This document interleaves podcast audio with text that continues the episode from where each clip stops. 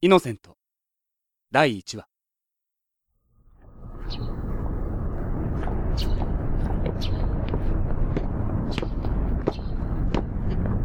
今日の占い1位だったのにな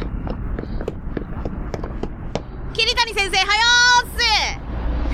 ーっすっておう先生どうしたのその顔栗原かあいや今朝ちょっと寝坊したな慌てて家を出たら何もないところで思いっきり転んだんですよね。は東堂お前見てたのかあまりにも滑稽で我が目を疑いましたよ。また伝説が一つ増えましたね。おめでとうございます。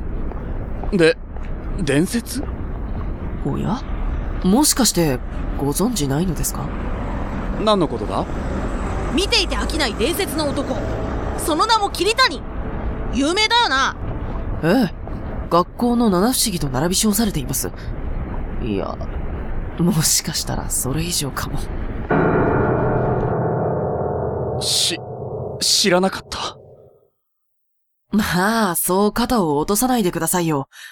裏を返せば、それだけ生徒の人気を集めてるってことです。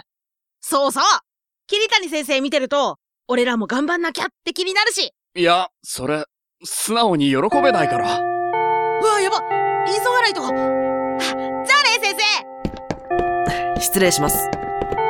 おう。急ぐのはいいが、廊下は走るなよ。さてと。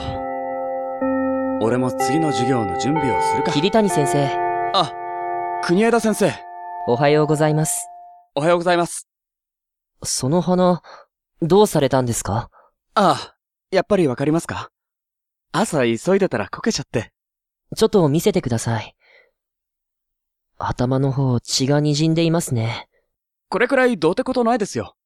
でも、ばい菌が入って可能でもしたら大変です。念のため消毒しておいた方がいいですよ。そう、ですかはい。今、少しお時間よろしいですか はい。時間は大丈夫ですけど、よかった。じゃあ、一緒に来てください。わかりました。少し染みるかもしれませんが、すぐ終わりますので我慢してくださいね。はい。はい。終わりましたよ。ありがとうございます。すみません。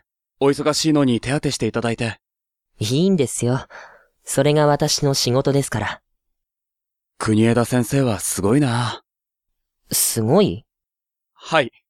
優しくて、絵に描いたような保険な先生だと思います。いくらなんでも、それは褒めすぎですよ。そんなことはありません。それに比べて俺は、いや、比べること自体が失礼ですね。何言ってるんですか。私からしたら、桐谷先生の方がよっぽどすごいですよ。俺はどこもすごくなんてないですよ。いつも失敗ばかりで、本当にダメダメです。何事も最初からうまくできる人なんていませんよ。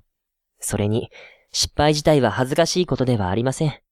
大事なのは、その失敗を次に活かせるかどうかです。桐谷先生は、それができるじゃないですか。私はいつも、一生懸命な先生の姿に励まされていますよ。国枝先生、ありがとうございます。お礼なんて言わなくていいんですよ。私はただ事実を言っただけなんですから。国枝先生はやっぱりすごいです。そうですかはい。俺、今まで自分の悩みを誰かに打ち明けたことってないんです。言おうとしたことはあるんですが、結局言えなくて。そんな俺でも国枝先生には言えました。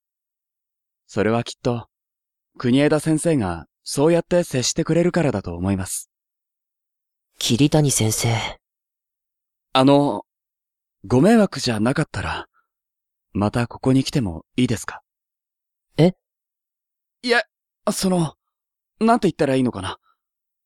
国枝先生と話してると自然体になれるっていうか、あとても、居心地が良くて。いつでもお待ちしていますよ。本当ですかき、桐谷先生嬉しいです。ありがとうございます。それはわかりました。わかりましたから、落ち着いてください。え、て、その、て、手を。あす、すみません失礼しましたあ、いえ、お気になさらず。あ、そういえば時間は大丈夫ですかそ、そうですね。そろそろ行きます。頑張ってくださいね。はい。それじゃあ、失礼します。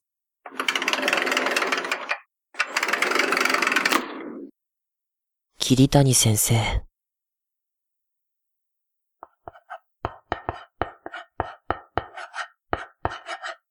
で、ここはこうなる。そうするとここが、国枝先生の手、冷たかったな。で、何を考えてるんだ俺は。集中集中